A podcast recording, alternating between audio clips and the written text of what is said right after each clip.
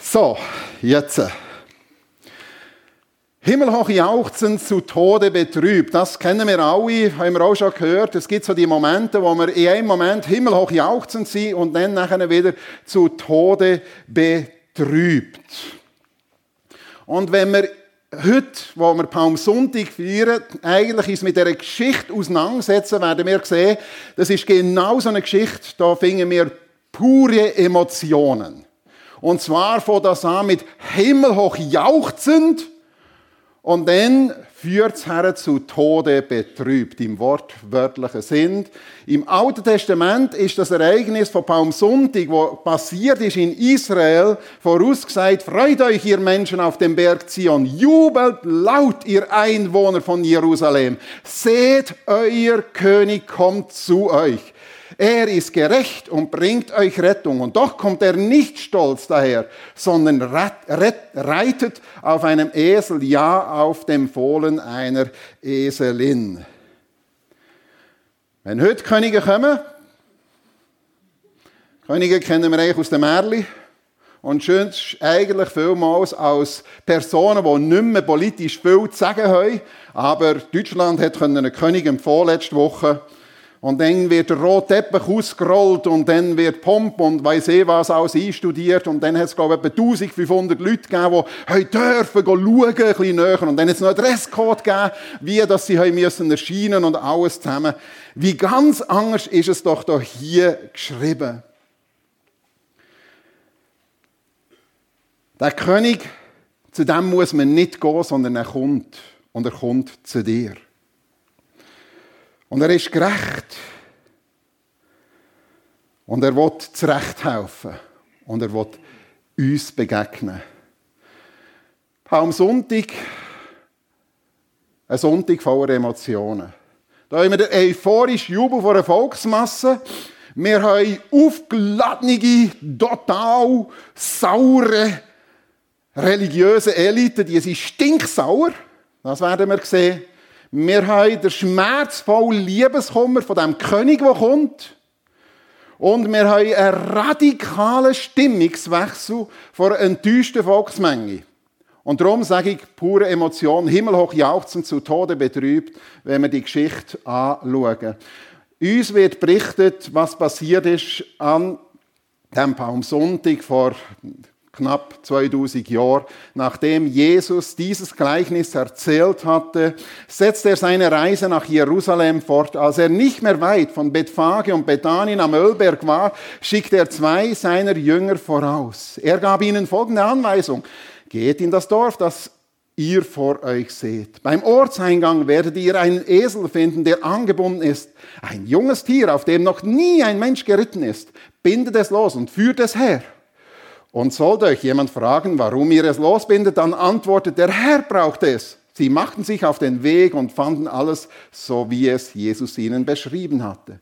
Sie brachten den Esel zu Jesus, legten ihre Mäntel über das Tier und ließen Jesus aufsteigen. Während er nun so seinen Weg fortsetzte, breiteten die Leute ihre Mäntel auf der Straße aus. Als er das Wegstück erreichte, das vom Ölberg zur Stadt hinunterführte, brach die ganze Schar der Anhänger ihn Freudenrufe aus. Mit lauter Stimme priesen sie Gott für all die Wunder, die sie miterlebt hatten. Gesegnet sei der König, der im Namen des Herrn kommt, riefen sie. Frieden bei dem, der, der im Himmel ist. Ehre dem, der droben in der Höhe wohnt. Einige der Pharisäer erhoben Einspruch und forderten ihn auf, Meister, rufe deine Jünger zur Vernunft, bring sie zum Schwiegen.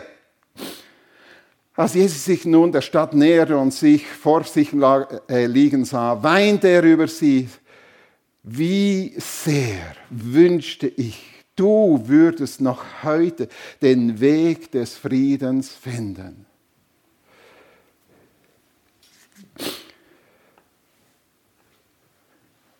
In Jerusalem ist man zusammengekommen, aus ganz Israel ist man zusammengekommen zu diesem Freudenfest, wo man sich eigentlich daran erinnert hat, wie das Gott sein Volk damals vor vielen hundert Jahren aus der Sklaverei von Ägypten rausgeführt hat und dann schließlich nachher ins verheißene Land hineingeführt hat. Das ist das große Fest gewesen. Und dann ist man zusammengekommen. Das ist, etwa, das ist wahrscheinlich mehr und grösser gewesen, das Fest und höher im Ansehen als ein Schwing- und Äuplerfest hier in der Schweiz.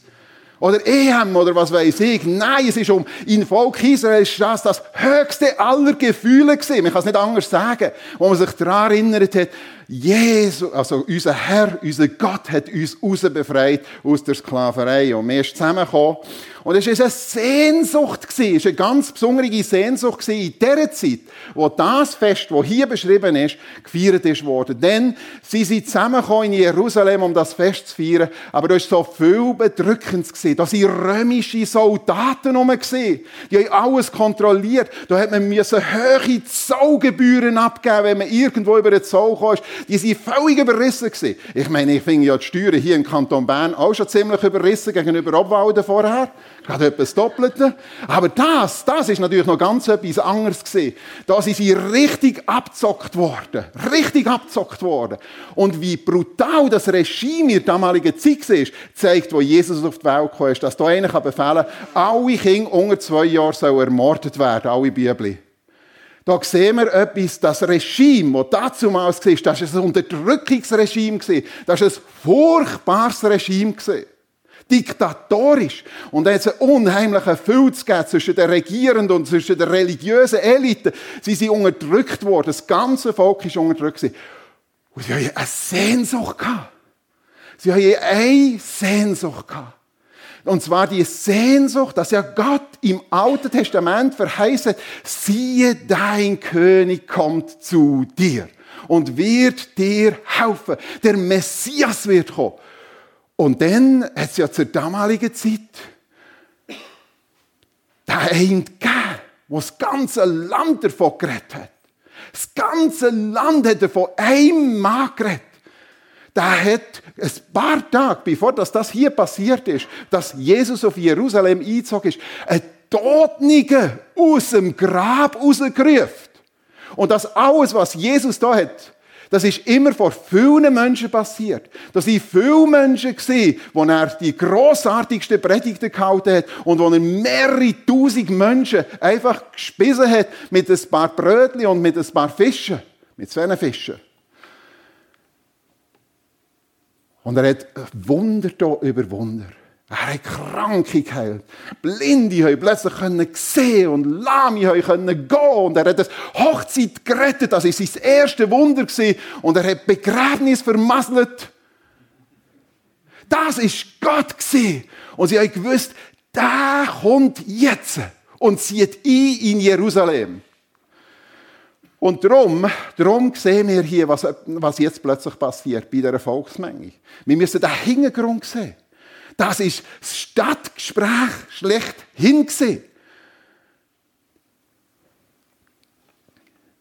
Und die brechen aus in einen euphorischen, wir können schon fast sagen, in einen ekstatischen Jubel. Denn sie sind so ekstatisch gewesen, dass das dann ein völlig Schnurz war. Ihre Festgewänder, die sind mit Festgewändern gekommen. Die sind nicht mit der Arbeitsklamotte gekommen. Nein, die sind mit den Festgewändern gekommen. Und sie ziehen die ab. Und sie tun die auf den Weg ausbrechen. Es hat eben keinen roten Teppich gegeben. Das war nicht organisiert wie bei den Chinesen, wenn irgendein Staatspräsident eine Rede hält und dann alle im, im Gleichschritt klatschen. Nein, das ist, da ist einfach Jubel gesehen. Da ist eine tiefe Euphorie gesehen. Da ist Ekstase gesehen. Und die breiten ihre Festrüsse, die sie dabei haben für das Fest, und ihre Festkleider aus, um Jesus den Teppich auszubreiten. Das ist ihnen völlig gleich gewesen, ob jetzt der Jesus da drauf gackert. Weil sie enorme Hoffnung haben. Sie haben eine Hoffnung und eine Erwartung. Hosianna haben sie gesungen. Das ist ein Fleh, das ist ein Jubelruf und bedeutet, Herr, hilf! Herr, hilf! Das ist der Jubelruf den man eigentlich ausgesprochen hat. Gott, greif doch endlich ein! Und sie haben die riesige Freude gesehen. Gepriesen sei der Herr, der da kommt. Und sie haben die überschwängliche Hingabe gehabt, ich schon gesagt, sie haben ihre Festgewänder und Feststräuße vor ihm ausbreitet. Und sie haben wunderbare, und mit wunderbare Gründen meine ich wortwörtlich wunderbare Gründe gehabt. Denn es heißt, sie haben laut und vernehmbar gejubelt. Und das bedeutet eigentlich Gott loben, laut und vernehmbar, vernehmbar Gutes von Gott sagen. Das heißt eigentlich Lobpreis. Das heißt Jubel. Und sie haben das gemacht.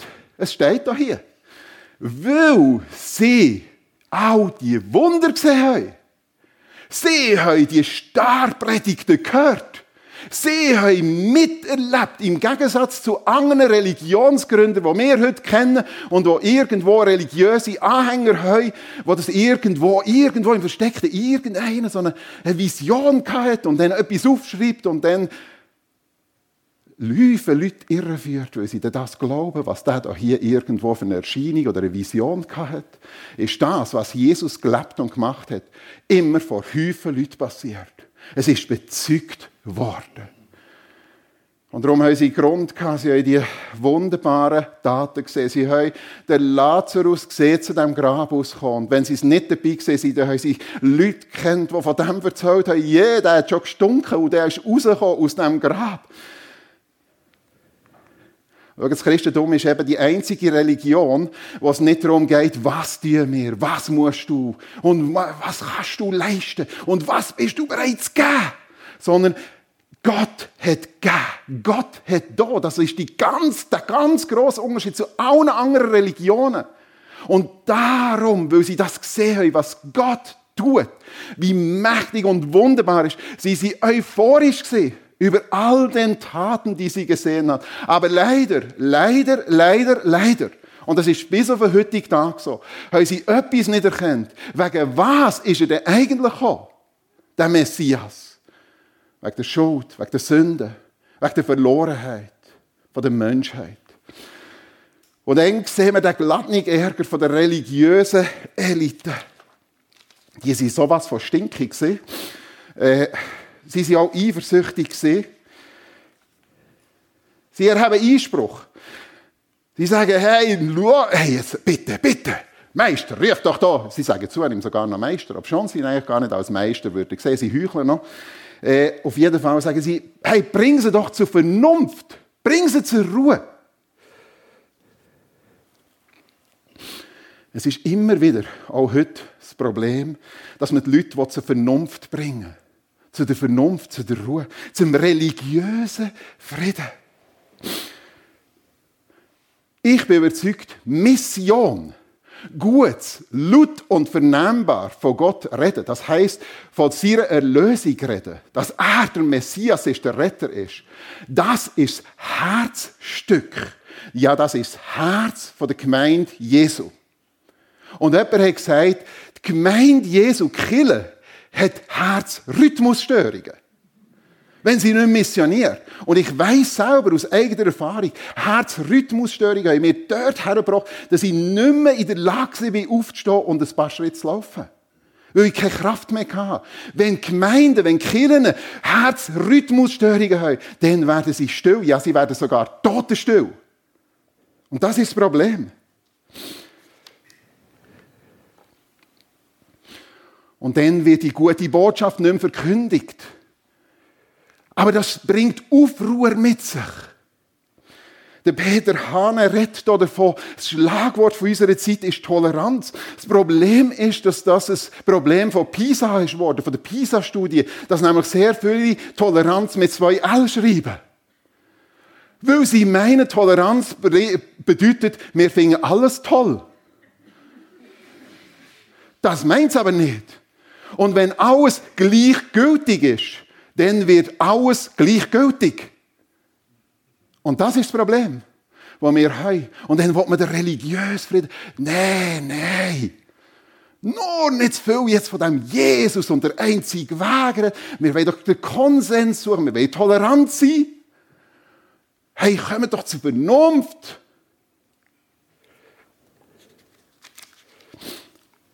Werdet still. Bringt eure Anhänger doch, die religiöse Elite sagt das, bringt deine Anhänger doch dazu, dass sie doch nicht ganz so viel Gas geben. Ist ja richtig, wenn das in meinem Herzen, das Glauben, so im kindlichen Glauben, ist ja gut, jeder soll glauben, was er will. Aber doch jetzt hier nicht laut von dem reden. Sie verlangen Ruhe und religiösen Frieden. Die glattnige, glattnige, ihr merkt sie Anführungsschlusszeichen, die waren total sauer. Und dann sehen wir etwas, was passiert. Plötzlich laufen Jesus Tränen oben runter.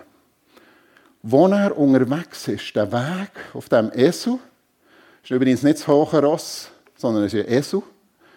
Es kommt nicht aufs Transportmittel an. Wir meinen immer, es kommt aufs Transportmittel vom Evangelium an, die große Show. Das ist es nicht. Gott braucht nicht die große Show. Gott braucht nicht die großen Starredner. Gott braucht ganz einfache Transportmittel, um Einzug zu halten. Das ist der Punkt hier wegen dem Esel. Und plötzlich kullern dem Jesus, dem Messias, Tränen oben runter. Und zwar nicht, weil er weiß, ich werde drei Tage oder ein paar Tage später hier verurteilt werden und nach einem ähm, Karfreitag muss ich hier im Kreuz leiden. Nicht über sich selber. Er brüllt über ganz etwas anderes. Er sagt zuerst, er hat Einspruch und sagt, hey, ich sage euch, wenn die schwiegen, wenn die schwiegen, wenn meine Anhänger schwiegen, die jetzt hier mich bejubeln, weil sie den Messias erwarten, wenn die schwiegen, dann werden es die Steine schreien in alle Welt. Das ist das prophetische Wort, kommen wir nachher noch darauf zurück. Und nachher nähert sich Jesus der Stadt sieht sie vor sich liegen und weint über sie und sagte, wenn du doch am heutigen Tag erkannt hättest, was dir Frieden bringen würde, nun aber ist es dir verborgen, du siehst es nicht. Das ist die ganz große Not. Und von dem haben wir ja jetzt die letzten zwei Sonntage auch schon geredet, von Gottes Reden. Gott will, dass wir wieder die Sicht haben. Wir sollen auch wieder die Sicht haben. Und wenn wir die haben, wenn das uns erfüllt, dann werden wir rausgehen, dann können wir nicht sein, ohne davon zu reden. Und darum gehen ja Müllers bis nach Südafrika. Sehen wir es? Jesus sagt hier, und das ist seine grosse Not, schaut, die grosse Not ist nicht, dass ich wegen der Sünde, wegen der Sünde ins Kreuz gehe, sondern wegen der Sünde. Dass sie nicht an mich glauben dass ich ihnen eigentlich völlig schnuppe bin. Dass sie mir die kalte Schulter zeigen, dass es plötzlich völlig egal ist. Dass sie plötzlich zur Vernunft kommen und schweigen. Das ist die große Not von Jesus. Dass plötzlich seine Anhänger, seine Leute zur Vernunft kommen und schweigen. Es kommt für dich eine Zeit, er redet über Jerusalem, er redet über Israel. Da werden deine Feinde rings um dich einen Wall aufwerfen, dich belagen und dich von allen Seiten bedrängen. Sie werden dich zerstören und deine Kinder, die, die in dir wohnen, zerschmettern und werden in der ganzen Stadt keinen Stein auf dem anderen lassen, weil du die Zeit, in der Gott dir begegnet ist, nicht erkannt hat. Hier geht es wieder um Steine. Ganz nebenbei. Sie werden keinen Stein auf dem anderen lassen. Sie werden die ganze Stadt zertrümmern. Und sie werden die in alle Nationen verschleppen. Das wird passieren. Und Jesus ist so traurig, so traurig, dass das passiert. Wir sehen eine unglaubliche Liebe. Das, was Jesus gemacht hat, der ganze Auftrag von Jesus, von A bis Z, dass er in einem Stall geboren wird und an einem Kreuz stirbt, der ist durchdrungen von einer unglaublichen Retterliebe, von einer unglaublichen Sehnsucht, dass Menschen in Israel zum Glauben kommen. Und er, er schluchzt laut auf über die fehlende Einsicht dass die langjährigen und zahllosen Liebesbeweise unerwidert bleiben. Dass dieses Volk, sie werden schwiegen. Er weiß es, sie werden nicht nur schwiegen, es wird sich kippen. Hinweg mit ihm. Tötet ihn. Und er sieht das kommende Gericht und über das redet. Er sieht das kommende Gericht. Denken wir ja nicht. Gott ist so ein richtiger Sadist. Er sucht das Gericht. Er will den Menschen Schmerzen bringen. Nein, Gott, sein Herz blühtet. Es blühtet so sehr, dass er bereit ist, seinen Sohn Jesus Christus auf die Erde zu schicken und am Kreuz zu sterben. Das ist Liebe Gottes. Und das gilt zu erkennen. Und er gibt einen prophetischen Hinweis, Steine werden schreien. Was wir heute haben in Israel, Klagemauer, kläglicher Überrest, der noch ähm, äh, ist bleiben stehen. Klagemauer schreit seit Jahrhunderten in alle Welt raus. Die Steine dort hier schreien es raus, was Jesus vorausgesagt hat. Jerusalem ist kurz nachdem, dass Jesus Christus gekreuzigt ist worden, 70 nach Christus zerstört worden. Und dann hat es so einen Türk gegeben, äh, der Suleiman, der Prächtige im 16. Jahrhundert, der dann nachher wieder die Mauer hat. Unter anderem auch, und das ist ganz hochspannend, ist das Osttor in Jerusalem. Dort, wo Jesus dann eingezogen ist. Und der Prophet Hesekiel hat gesehen, in ihrer prophetischen Vision, dass das ein Tor ist, das zugemauert ist. Und Gott sagt ihm, und das wird zugemauert sein, bis der Sohn Gottes wiederkommt. Das sind Steine, als ich das Tor gesehen habe, ich habe fast meinen Blick nicht können von diesem Tor. Das sind die Steine, die mir voraussagen, ja, sie schreien sie alle Welt raus. Es ist wortwörtlich das, was Jesus Christus gesagt hat. Ja, die Steine schreien es raus in alle Welt. Wenn dir schwiegen. Und sie haben geschwiegen.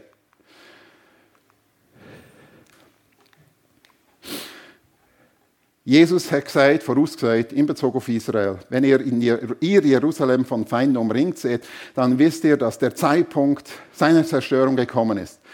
Dann sind die Tage des Gerichts da. Jerusalem, ich muss da ähm, äh, abkürzen, Jerusalem wird von fernen Völkern niedergetreten werden, bis deren Zeit abgelaufen ist. Was für eine Zeit? Zeit von der Heide, Zeit von der Völker die 2000 Jahre jetzt, jetzt sammelt sich das Volk Israel langsam wieder, und, aber geistlich ist da noch wenig vorhanden. Aber wir sehen etwas von dem, was Gott voraussagt. Und irgendeines Tages wird die Zeit der Völker beendet sein, unsere Zeit. Zeit auch vom Heiligen Geist, von der Gnade. Aber in 1. Petrus 2, der Petrus, der bei all dem dabei war, der Petrus, einer von diesen Jüngern, der auch bei dem dabei war, der das miterlebt hat, er schreibt zu ihm, zu Jesus, dürft ihr kommen. Er ist der lebendige Stein, den die Menschen weggeworfen haben, aber in Gottes Augen ist er wertvoll und kostbar. Lasst euch, auch ihr euch, als lebendige Steine zu einem Haus aufbauen, das Gott gehört.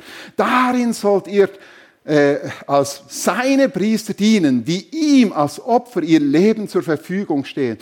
Er ist ein Stein, an dem sich die Menschen stoßen, ja, der sie zu Fall bringt. Sie stoßen sich nur deshalb daran, weil sie nicht auf Gottes Botschaft hören. Das ist passiert. Aber jetzt baut Gott sie's Reich, sie's Volk mit lebendigen Steinen. Ich frage dich, bist du ein lebendiger Stein? Das kannst du wissen. Wenn du Jesus Christus als die Retter angenommen wenn du ihm vertraust, wenn du glaubst, dass er dort hier vor 2000 Jahren an dieser Stelle am Kreuz gestorben ist, aber dass er auferstanden ist und dass er heute Vergebung ausspricht und dass er dir zu seinem Volk hinzufügt, durch den Heiligen Geist, wenn du das glaubst, dann bist du ein lebendiger Stein. Dann bist du ein lebendiger Stein. Ihr seid ein von Gott auserwähltes Volk, seine königlichen Priester. Ihr gehört jetzt ganz zu ihm und seid sein Eigentum. Deshalb sollt ihr, und jetzt lassen wir gut her, deshalb sollt ihr die großen Taten Gottes verkündigen. Die großen Taten Gottes verkündigen. Schwiegen wir oder verkündigen wir sie? Und die großen Taten nicht in erster Linie wie der damalige Zeit Sie sind gekommen, weil sie die grossen Daten gesehen haben. Was haben sie denn gesehen? Sie haben die Starpredigten gesehen und gehört. Sie haben Brötchen bekommen. In Mengen. Sie haben gesehen, wie Tote aus den Gräbern gekommen sind, wie Jesus Wasser zu Wein gemacht hat, wie er Kranke geheilt hat. Und das hat sie nicht dazu gebracht, dass sie in dem Moment, was wirklich darauf angekommen ist, was wirklich darauf angekommen ist, hat er gesagt, Jesus ist der Messias. Die Frage ist, von was machen wir eigentlich unsere Nachfolge abhängig? Von was machen wir es abhängig? Von dem, was er uns tut und gibt? Oder von dem, wer er ist?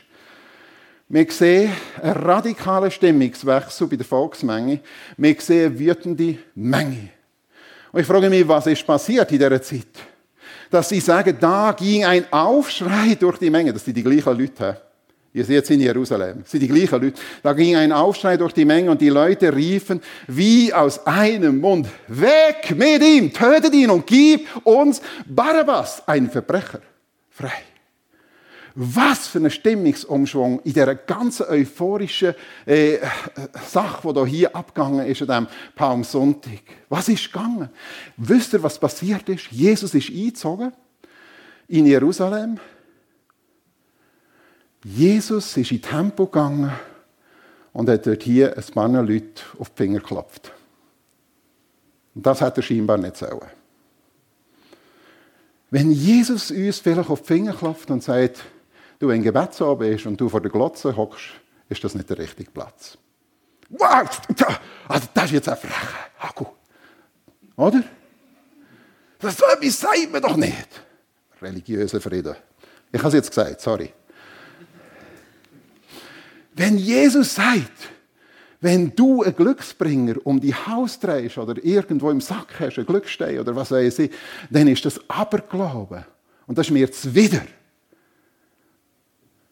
dann tritt Gott uns auf den Fuß und sagt, hey, schau, ich, da etwas, ich möchte etwas mitreden, ich möchte aber nicht fertig machen. Und das ist der Unterschied. Unser König will uns nicht fertig machen und er will uns auch nicht wegnehmen, er will uns reich machen. Er will uns segnen und zum Segen setzen. Es geht dir nicht darum, also haben wir ja nicht den Eindruck, wenn ich jetzt das gesagt habe wegen dem Gebetsabend, Gott will uns hier etwas wegnehmen. Oder wenn er sagt, gib dir Zehnt oder was weiß ich was. Äh, das geht überhaupt nicht ums Wegnehmen, sondern es geht immer darum, bei Gott geht es immer darum, hey, ich will dir reich segnen und das, was du tust, das soll reich gesegnet werden. Und es kommt, die Volksmenge ist einfach enttäuscht gewesen. Sie haben einfach etwas anderes erwartet. Sicher nicht, dass er ihnen hier kommt, auf, auf die Füße schalten. Und dann, dann wird er hier noch angeklagt. Und dann die sie ihn noch auspeitschen und irgendwann haben sie die Nase voll. So etwas haben wir nicht erwartet. So ein Messias? Nein. Das Volk schaut zu. Während die führenden Männer lachten und spotten, er hat andere gerettet, soll er sich doch jetzt selbst retten, wenn er wirklich Gottes Auserwählte ist, der Christus, der Messias, der, der soll es doch helfen. Merkt ihr das nicht? Ihr werdet für blöd verkauft. Und die Volksmenge ist wie ein Blatt im Wind. Sie sagen Ja. Ja zu Jesus als Helfer, als Heiler und als Brötligeber. Ist alles okay. Solange er unseren Wohlstand und unser Wohlergehen äh, sichert, ist alles okay. Ja zu Jesus, wo Unterdrücker, das ist ja ihre Hoffnung. Und damit schließt sich der Kreis. Das ist ihre, oh, oh, ihre Hoffnung, die sie drin haben. Ja zu Jesus, wo endlich die Römer aus der Stadt rausklopfen. Und dann auf die Finger klopft. Und die fertig macht. Und das hat er nicht gemacht. Stattdessen, am eigenen Volk, etwas gesagt. Nein. Nein zu Jesus, der seinem Volk auf die Finger klopft. Nein zu Jesus, der blutendem Kreuz für unsere Sünden stirbt. Nein, nein. Und das ist das Problem, wenn, ich sage immer wieder, Gott hat uns Emotionen gegeben. Nichts gegen die Emotionen. Jesus hat auch Emotionen gezeigt. Liebe und Tränen, das sind, ich würde sagen, das sind die tiefsten Emotionen, die man überhaupt zeigen kann. Und Jesus hat dir gezeigt, Gott hat uns mit Emotionen gemacht. Aber ich sage euch eins, das müssen wir wissen, die Emotionen sind ganz schlechte Herren. Es sind gute Diener, aber es sind schlechte Herren. Wenn wir uns von den Emotionen bestimmen dann sind wir mal so, mal so, je nachdem, was wir empfinden und wie wir es persönlich empfinden. Dann ist es nicht nach Wahrheitsgehalt, dann ist es einfach nach Empfindungsgehalt. Und ich wünsche mir, dass wir aus dieser Geschichte heraus einfach das auch mitnehmen, wo Jesus uns eigentlich vor Augen geführt wird. Warum ist er gekommen? Warum ist er gekommen? Er ist gekommen, um die Sünden von uns auf sich zu nehmen. Am Kreuz hat er gezahlt, um uns reich zu machen. Er wird uns nichts vorenthalten, spätestens einig, wenn wir bei ihm in der Herrlichkeit sind. Es mag sein, dass wir jetzt schon manchmal sagen, ja, aber weisst, wenn du wüsstest, was ich auch schwer zu tragen habe. Ja, ich weiß es. Und ich kann euch, und ich werde es ganz, das werdet ihr nie hören von mir, ich kann euch nicht versprechen, Gott wird euch alle Lasten und alle Krankheit und alles jetzt schon abnehmen. Aber eins kann ich nicht versprechen. Eins kann ich versprechen, weil es im Wort Gottes steht und weil ich mich darauf verlasse. Jesus Christus ist gekommen, um Krankheiten, um die Sünden auf sich zu nehmen, um den Tod auf sich zu nehmen, um die Strafe und das Gericht auf sich zu nehmen, damit wir am Tag vom Gericht voller Zuversicht dürfen entgegenschauen. Weil wir keine Angst mehr müssen haben, dass wir wegen irgendetwas angeklagt werden, weil wir die Vergebung von Jesus Christus angenommen haben. Und das wird der Tag sein, wo uns werden die Augen aufgehen für die neue Herrlichkeit. Und eines Tages werden wir einen neuen Lieb haben, der perfekt ist wo keine Krankheiten mehr kennt, wo in der Lage ist, andauernde Freude zu empfinden. Jetzt ist ja unser Körper wegen, wegen der Hormone und wegen, wegen dem Ganzen, äh, dass unser Körper ja gebrechlich ist, gar nicht in der Lage, andauernde Freude zu empfinden. Aber dann ist, haben wir einen neuen, perfekten Herrlichkeitslieb und wir sind in der Lage, andauernde Freude zu empfinden. Hey, das muss, das muss sein. Und über das reden wir. Von dem reden wir. Die 70, 80, 90 Jahre. Ja, die erleben wir unterschiedlich. Aber Jesus Christus ist gekommen, um über die 70, 80, 90 oder 100 Jahre rauszudenken und uns etwas zu vermitteln. Und er sagt, ewiges Leben, der Auferstandene. Darum geht es an Ostern, es geht um Karfreitag darum. Es geht darum. Jesus Christus wird Einzug halten. Jesus Christus wird Einzug halten bei dir und bei mir. Lassen wir ihn Einzug halten. Und noch etwas weiteres sehen wir aus dieser Geschichte. Jesus Christus braucht nicht die große Schau, braucht nicht das höhere Ross, um zu den Menschen zu kommen. Überheblich und fordernd, wie das Machthaber heute machen, mit Panzer und mit Raketen und, und Leute ausnutzen. Das macht Jesus nicht. Sondern Jesus Christus ist der einzige König und der einzige Religionsstifter, wenn man ihn schon so nennen will, der nur schenken und reich machen Amen.